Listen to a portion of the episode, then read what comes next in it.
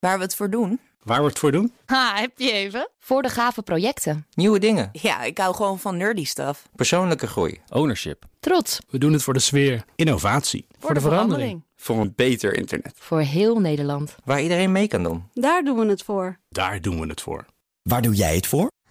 Kom werken voor KPN en groei op jouw manier. Check de actuele vacatures op het gebied van data, security, development en networking op jobs.kpn.com/tech. BNR Digitaal wordt mede mogelijk gemaakt door Orange Cyber Defense. Orange Cyber Defense. Build a safer digital society. BNR Nieuwsradio. Digitaal. Herbert Blankenstein. Welkom bij het beste van BNR Digitaal. Tesla's zijn per definitie elektrisch aangedreven en kunnen zichzelf besturen, al dus Tesla zelf. Topman Elon Musk heeft nu weliswaar toegegeven dat de ontwikkeling van autonoom rijden een enorme uitdaging is, maar stopt er niet zomaar mee. Wat is de stip aan de horizon en waarom gaat het eigenlijk steeds mis? Daarover zo meer. Eerst de bekendste manier om een virtuele vlucht over de aarde te maken: Google Earth. Die dienst heeft pas een grote update gehad: Google Earth Timelapse waarmee je de evolutie van onze planeet kunt bekijken, elke vierkante kilometer apart. Dat levert schrikbarende beelden op, want je ziet bebouwing ontstaan en bossen en gletsjers verdwijnen. Wat wil Google eigenlijk verder bereiken met Earth? Dat vragen we aan Rashid Finch, Communications Manager en het gezicht van Google in ons land. Welkom Rashid. Dankjewel. Kunnen nou een timelapse zien van hoe plekken op onze planeet de afgelopen 37 jaar zijn veranderd. Je ziet poolkappen in razend tempo smelten bijvoorbeeld. Wil Google ons flink inpeperen hoe slecht het gaat met Earth? Nou ja, dat is wel een conclusie die je daar voor jezelf uit zou kunnen trekken. Kijk, Google's missie is altijd geweest om informatie toegankelijk en doorzoekbaar te maken. En met Google Earth uh, proberen we dat nu inderdaad ook voor de afgelopen bijna vier decennia te doen. Dus je kunt inderdaad zien uh, hoe de wereld uh, veranderd is. Soms kan dat inderdaad door menselijk gedrag zijn. Je kan bijvoorbeeld zien hoe de polderbaan ineens verschijnt bij Schiphol. Of je ziet inderdaad gevolgen van klimaatverandering. Of gewoon geologische verschijnselen. Een collega wees me op Cape Cod bij Massachusetts. Waar je ziet dat over de afgelopen 40 jaar het strand langzaam zuidwaarts is verschoven. Dus ook oh, dat soort uh, verschijnselen kun je gewoon nu zien in die timelapse. Ja, ja, Cape Cod, dat is dat uh, hele langgerekte schiereiland waar een bocht in zit. Hè? Daar, uh, ja, de exact. oostkust van de Verenigde Staten. Um, het wordt trouwens 3D genoemd, hè? maar in welke zin is het 3D?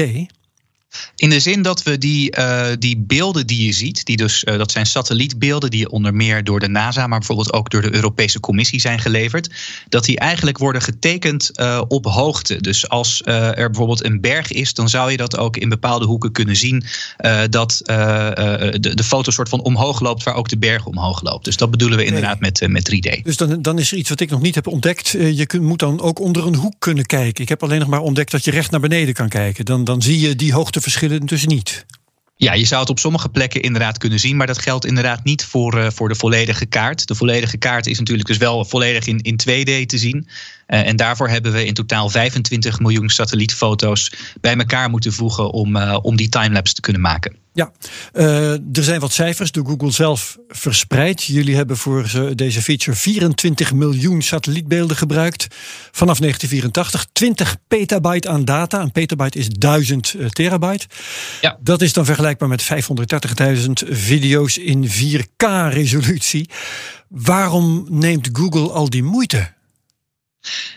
Nou, we vinden Google Earth sowieso was natuurlijk een van, van uh, onze eerdere producten om uh, eigenlijk om je te laten verdwalen. Google Maps is altijd bedoeld om de weg te vinden en Earth eigenlijk voor het tegenovergestelde. Oh ja, lekker uh, inderdaad. Ja, rond. Ja, maar, maar, maar, wij vonden het ook wel heel erg leuk om te laten zien hoe de wereld aan het veranderen is. Dus bijvoorbeeld voor, voor educatieve doeleinden of gewoon voor mensen die, die puur nieuwsgierig zijn.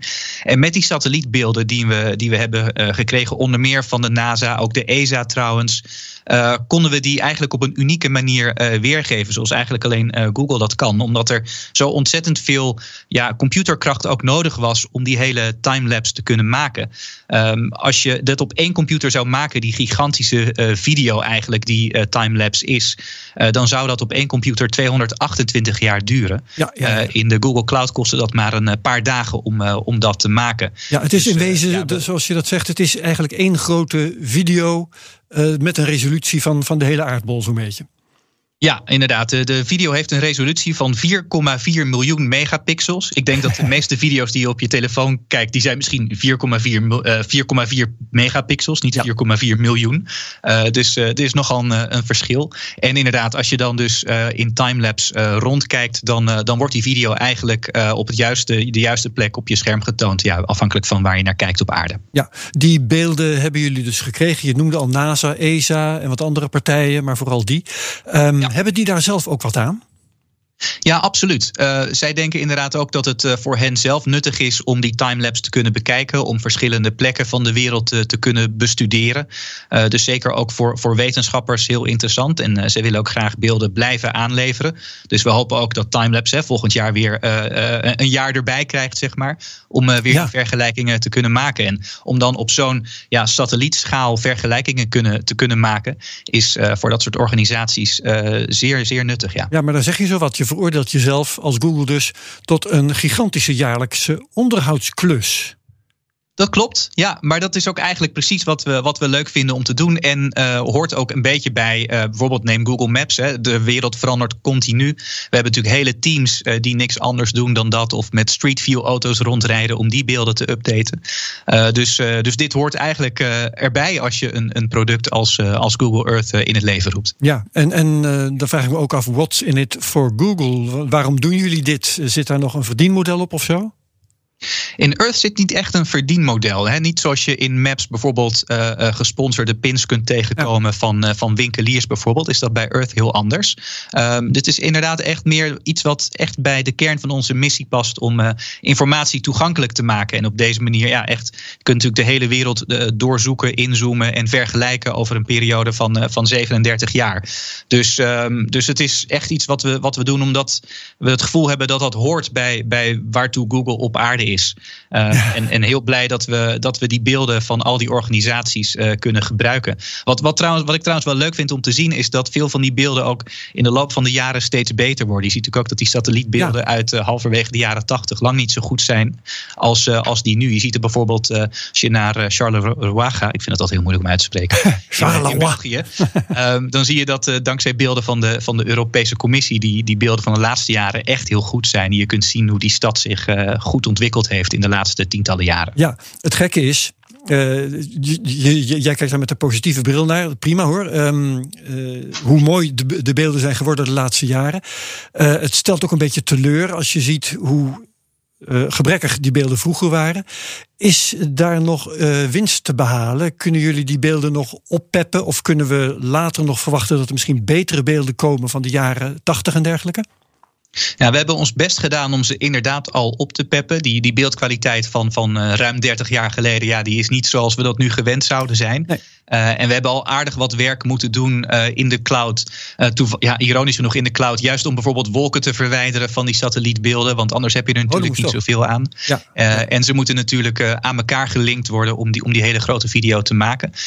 dus hopelijk dat we over tien jaar kunnen zeggen van nou, de, de beeldkwaliteit in ieder geval van de laatste helft van de timelapse stukken beter dan, uh, dan van de eerste helft. Maar um, ik denk dat het voor wat je, ja, als je heel graag terug wil naar eind jaren tachtig, dat dat niet meer beter gaat worden. Nee, uh, en je vertelt al iets over die bewerkingen. Hè? Die beelden moesten allemaal aan elkaar genaaid worden, zowel in de ruimte als ook in de tijd. Hè? Daar moesten ja. beelden die niet door dezelfde satelliet zijn gemaakt, stel ik me voor, die moesten toch aan elkaar geknoopt worden om, om die video te, te krijgen. Zijn er nog speciale technieken voor gebruikt of misschien wel ontwikkeld?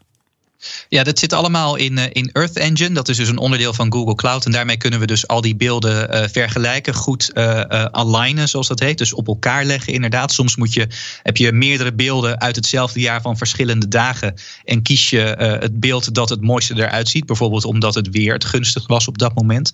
wordt natuurlijk ook heel veel door de partners die we al eerder noemen gedaan. En geholpen om, om goede beelden aan te leveren. Dus er zit inderdaad een, een hoop rekenkracht in om, ze, om ze zo aan elkaar te krijgen. Dat je een, een wolkenvrije uh, visie op de, op de aarde hebt, inderdaad. Dus daar ja. heeft uh, een hoop uh, rekenkracht in gezeten. Wat voor mensen of groepen gebruiken Google Earth eigenlijk? Hebben jullie daar een beeld van? Uh, we zien dat het veel in het onderwijs gebruikt wordt. Uh, dus het is een ontzettend uh, leuk product om de, de aarde rond te gaan. En we proberen er ook wat verhalen soms bij te vertellen. je kunt dus in Google Earth echt zien hoe bepaalde bevolkingen leven. En, en, en zien hoe die misschien wel in het verleden van plek naar plek zijn verhuisd door de jaren heen. dus dat is zeker iets waar, we het, waar we veel gebruik in zien. we zien ook mensen gewoon die natuurlijk het afgelopen jaar minder konden reizen vanwege de, de coronapandemie. en en uh, dan maar op Earth een beetje deden om nog een beetje uh, rond te kijken. En we zien het natuurlijk ook in, in wetenschappelijke kring uh, dat het nuttig kan zijn, zeker nu met timelapse erbij, maar zelfs zonder timelapse kun je natuurlijk heel makkelijk van achter je computer zien hoe een bepaalde plek op aarde erbij ligt op dit moment. Ja, hebben jullie al kunnen zien welke plekken, laat ik zeggen in Nederland, met timelapse op dit moment het meest worden bekeken? Nee, dat nog niet. Dus we weten nog niet waar mensen in geïnteresseerd zijn. Ik heb mezelf wel een beetje uh, gericht op, uh, op Schiphol. Waar ik het wel interessant vond dat je dan net uh, na de millenniumwisseling inderdaad ziet dat er een baan verschijnt. En uiteindelijk is dat dan de polderbaan inderdaad. dus daar zie je wel een heel duidelijk gevolg van, van menselijk gedrag. En ik denk dat, dat er een hoop luisteraars zullen zijn die, die ook wel hun eigen gebied of regio willen zien. En iets kunnen bedenken van goh, dat is wel gigantisch veranderd in, in de laatste bijna 40 jaar in Nederland. Ja, ik vraag me ook af, wordt eh, Google Earth zelf eigenlijk wel goed gevonden? Want je denkt toch altijd uh, standaard aan maps als het gaat om informatie over het aardoppervlak. Dus uh, ja, uh, komen mensen daar eigenlijk wel makkelijk? Ja, je hebt wel een goed punt daarin, inderdaad. Ik denk ook dat Maps het product is dat in de dagelijkse praktijk uh, het nuttigst is. Hè. Als je van A naar B moet komen of je in ieder geval weet hoe lang je erover gaat doen, dan, uh, dan is Maps inderdaad uh, de plek om te zijn. En Earth heeft inderdaad een, een heel ander doel dan, dan Maps wat dat betreft. Dus dat is echt om, om te verdwalen, rond te neuzen. dus dat trekt misschien ook wel een ander soort gebruikers die, die ja. interesse hebben in, in Earth. Dus hopelijk hebben we nu met Timelapse weer een nieuwe reden gecreëerd voor mensen om eens een keer een bezoekje te brengen. Oké, okay, bedankt voor de toelichting, Rashid Finch van Google. En het is dus Google Earth Timelapse. Google dat, zou ik zeggen. Herbert Blankenstein. Zo'n tien jaar geleden hoorden we het luid en duidelijk: de zelfrijdende auto komt eraan. Volgens automagazine Car and Driver is er al ruim 16 miljard dollar in geïnvesteerd. Maar de laatste tijd lijkt autonoom autorijden een beetje op de achtergrond te raken. Startups verdwijnen of worden overgenomen. Diensten komen niet echt tot, tot ontwikkeling. Is het fenomeen zelf ook een stille dood aan het sterven? Daarover praten we met Carlo van der Weijer, director Smart Mobility aan de TU Eindhoven. Welkom Carlo. Tesla koketteert al een hele tijd met autopilot en full self-driving. Uh, hoe zit dat met dat uh, ongeval uh, van onlangs? zelfrijdende Tesla of verongelukt, twee mannen dood. Is er helder ja. wat er eigenlijk de oorzaak is? Nee, nog niet helemaal. Het, uh, het is wel, blijkt zo te zijn dat er niemand op de bestuurdersstoel zat. En uh, wat? Ja, dat, uh, dat is. Ja, dat is, dat is niet wat de politie gezegd heeft. Dat, dat is nog niet 100% duidelijk, wordt nu allemaal onderzocht. Maar het, ja, het lijkt redelijk waarschijnlijk dat er niemand op de bestuurdersstoel zat. En dan is het misschien een geval van filmpjes die je vaak ziet. Dat mensen ja. ja voor de lol op een andere stoel gaan Hij zitten. Gaat iets heel cools doen. Ja, en dan gaan ze iets anders doen en dan laten ze de, auto rijden. Daar zie je heel veel filmpjes van. En uh, ja, als dat werkelijk aan de hand was, dan uh, blijkt dat toch uh, zo gevaarlijk is als iedereen vreesde. Ja, dus gokken op, op echt zelf rijden is op dit moment gewoon heel erg gevaarlijk. Ja, dat klopt. En er zit wel een beveiliging in. Je moet wel op de stoel zitten. Je moet het stuur in je handen hebben. Want op een gegeven moment schakelt hij anders zelf uit. Maar er zijn ook tal van trucjes om dat weer uh, voor de gek te houden. Ja, door, je daar door wat gewicht op de stoel te ja, zetten. Ja, ja, ja, ja. Beetje gewicht aan je stuur hangen. Dan denkt hij dat je aan het sturen bent. En er zit dus geen driving monitor of driver monitor system in. Zoals dat heet. Dat je ook in de gaten gehouden wordt wat anderen wel doen. Om toch in ieder geval te kijken of jouw ogen nog op de weg gericht zijn. En uh, ja, dat, dat zit niet bij Tesla uh, geïnstalleerd. Anderen doen dat wel. Ja. En dan zou je dit in theorie kunnen krijgen. Al, ja, er is nu heel veel discussie over of het werkelijk zo was. Maar ja, Zeker. Het Ja. is, uh, de, de geest is wel uit de fles. Ja, zelfrijdende auto's zouden veiliger zijn, maar dat is het dus nu in elk geval nog niet. Ja, dat klopt. Het is, dat is, dat is inderdaad, uh, dan kom je al snel aan, aan, aan een uh, definitiekwestie. Uh, het, het, het, feit dat een auto met je meedenkt en zorgt dat je voorkomt dat een ongeval is, dat is zeker veiliger. En er zijn steeds meer van dat soort technieken. Sterker nog, ik denk dat de meeste ongevallen die vandaag gebeuren, met dat soort technieken die al op de plank liggen, voorkomen zouden kunnen worden. Mm -hmm. Ehm, dat wordt vaak zelfrijdend genoemd, maar dat is eigenlijk een beetje meedenken en zorgen dat je geen ongeval krijgt. De officiële term daarvoor is ADAS. Het, het zijn Advanced Driver Assistance Systems, die gewoon helpen dat, uh, in het voorkomen van ongevallen. Nou, dat wordt vaak zelfrijdend genoemd. En, en ja, als je eenmaal dat soort technologieën hebt, zou die auto inderdaad ook wel stukken van de rit, of steeds meer stukken van de rit, van je over kunnen nemen. En dan wordt het echt een zelfrijdende auto om dat dan full self-driving te noemen, dat, uh, ja, dat geeft een beeld van dat die auto altijd zelf zou kunnen rijden. En dat is nog niet het geval. Nee, dus het gevaar zit in het overschatten van de technologie. Dus dan wordt de vraag, wat kan die technologie nou precies wel en wat niet? Ik heb zelf een keer in een zelfrijdende Tesla mogen uh, ja, zitten. Rijden kun je het dan bijna niet meer noemen. Uh, het was in de file en op de A10, dus het was weinig anders dan een beetje adaptive cruise control heet dat geloof ik. Dus ja, wat en, kan... en dan heb je de lane, de lane change of de lane uh, stay in lane nog eigenlijk. Hè? Dat hij ook mooi netjes tussen precies, de strepen tussen, blijft. Tussen de strepen blijft. Wat, wat ja. kan een Tesla nou precies wel? En, en, trouwens, wat, wat is met andere merken misschien mogelijk? Wat, wat kan zelf het, het zelfrijdende, de zelfrijdende technologie nou wel en wat kan hij niet? Ja, nou dat, dat wat je net noemt is natuurlijk een fantastische applicatie. Dat is uh, dat je in de file rijdt. En dat, dat, als je dat eenmaal gewend bent, dan wil je ook niet anders meer. Dan vind je de file niet meer zo'n probleem. Dan kun je iets anders doen. Heb je eigenlijk je fileprobleem nou ja, daar begint het eigenlijk al. Is het dan niet al gevaarlijk als je een beetje gaat zitten met je laptop op schoot dingen gaat zitten doen? Nee, over het algemeen wordt gezegd dat dat niet. Maar sterker nog, dat, dat wordt wellicht binnenkort toegestaan. Uh, dat je dat gewoon mag op de snelweg, omdat er toch geen voetgangers zijn. En, uh, Oké, okay, op de snelweg. Ja, dus er zijn, er zijn weinig gevaren die daar kunnen gebeuren. En, en ja, het, het, er gebeuren, gebeuren dan nog vaak kleine ongelukjes in uh, files. En dat zul je dan ook minder hebben. Die auto kan het allemaal wel beter. Dus dat is op zich niet zo'n probleem. Dus dat mag ook. Wat niet mag is dat wat die auto's wel al kunnen, of in ieder geval lijken te kunnen, is ook met hogere snelheden gewoon het complete rijden aan de auto overlaten. En ja, je moet je hand aan het stuur houden, maar er zijn dus van die trucjes voor. En uh, dat gaat inderdaad in 99% van de gevallen goed. En dat wordt langzaam 99,5%. Maar om net zo goed te zijn als de mens, moet je 99, en dan nog wel 5, 6, 7, 9 uh, procent van de tijd eigenlijk altijd goed doen. En dat, daar zit het hem eigenlijk in. Die 99,9% van de tijd dat dat goed gaat. En, en wat, wat een Tesla ook gewoon toelaat, die, die is daar veel vrijer en die kan veel meer. Uh, is ook overigens een, een heel goed systeem hoor. Want het leert daardoor veel beter. Dus het is verreweg de beste, beste chauffeursondersteuning op dit moment. Maar het zit hem, doordat je die 99,9% denkt dat het goed gaat, vergeet je die 0,1% dat je misschien toch wel eens in moet grijpen. Ja.